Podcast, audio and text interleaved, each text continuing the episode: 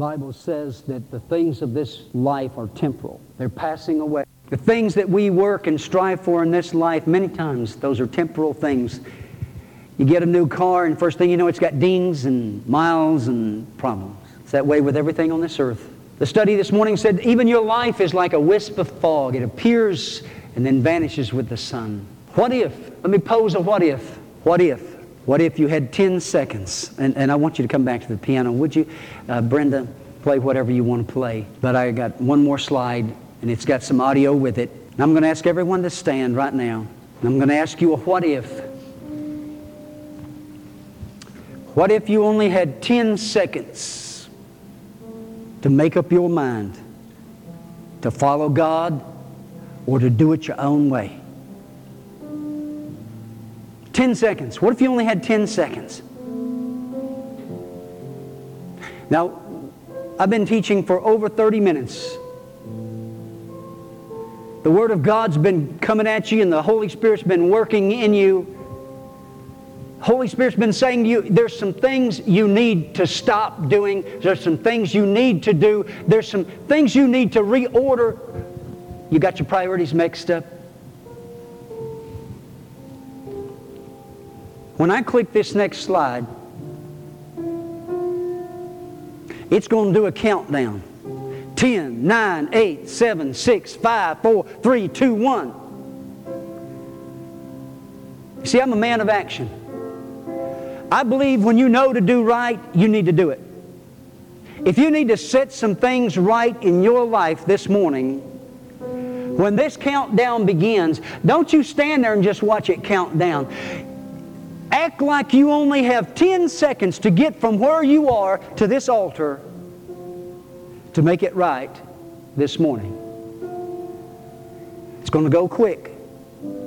If you got something to straighten out, let's deal with it right now the mature disciple of Christ doesn't wait. When they are prompted by the Holy Spirit, they act.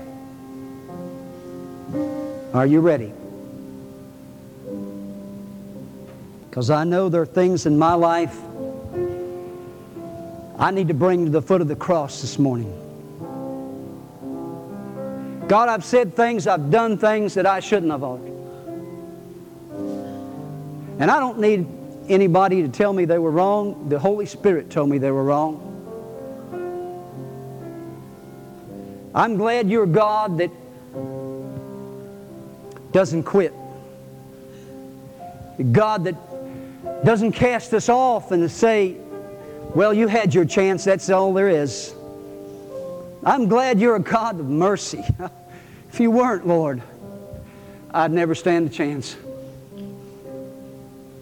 I'm glad you're the God of the second chance, the third chance, the fourth chance, the fifth chance. Because if you weren't, I'm afraid I'd never make it.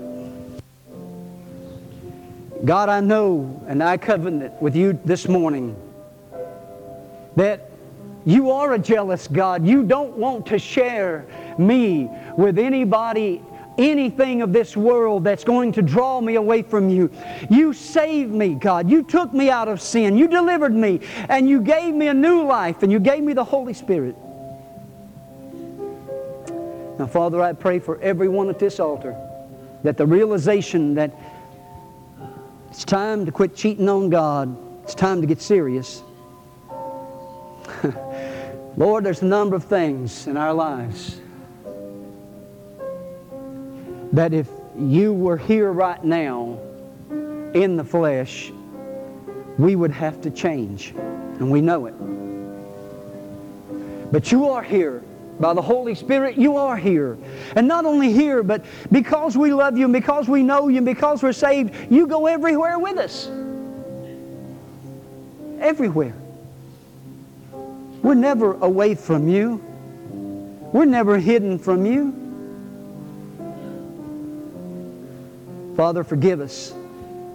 We cry out to Jesus. We throw ourselves on the mercy of Jesus this morning. We kneel at the foot of that cross one more time and we say, I have lifted myself up in pride and I have acted like I could live this life the way I want to live it and do the things I want to do. I have ignored you, God. And the greatest thing, the greatest sin that I've committed is that I have ignored you when you love me so much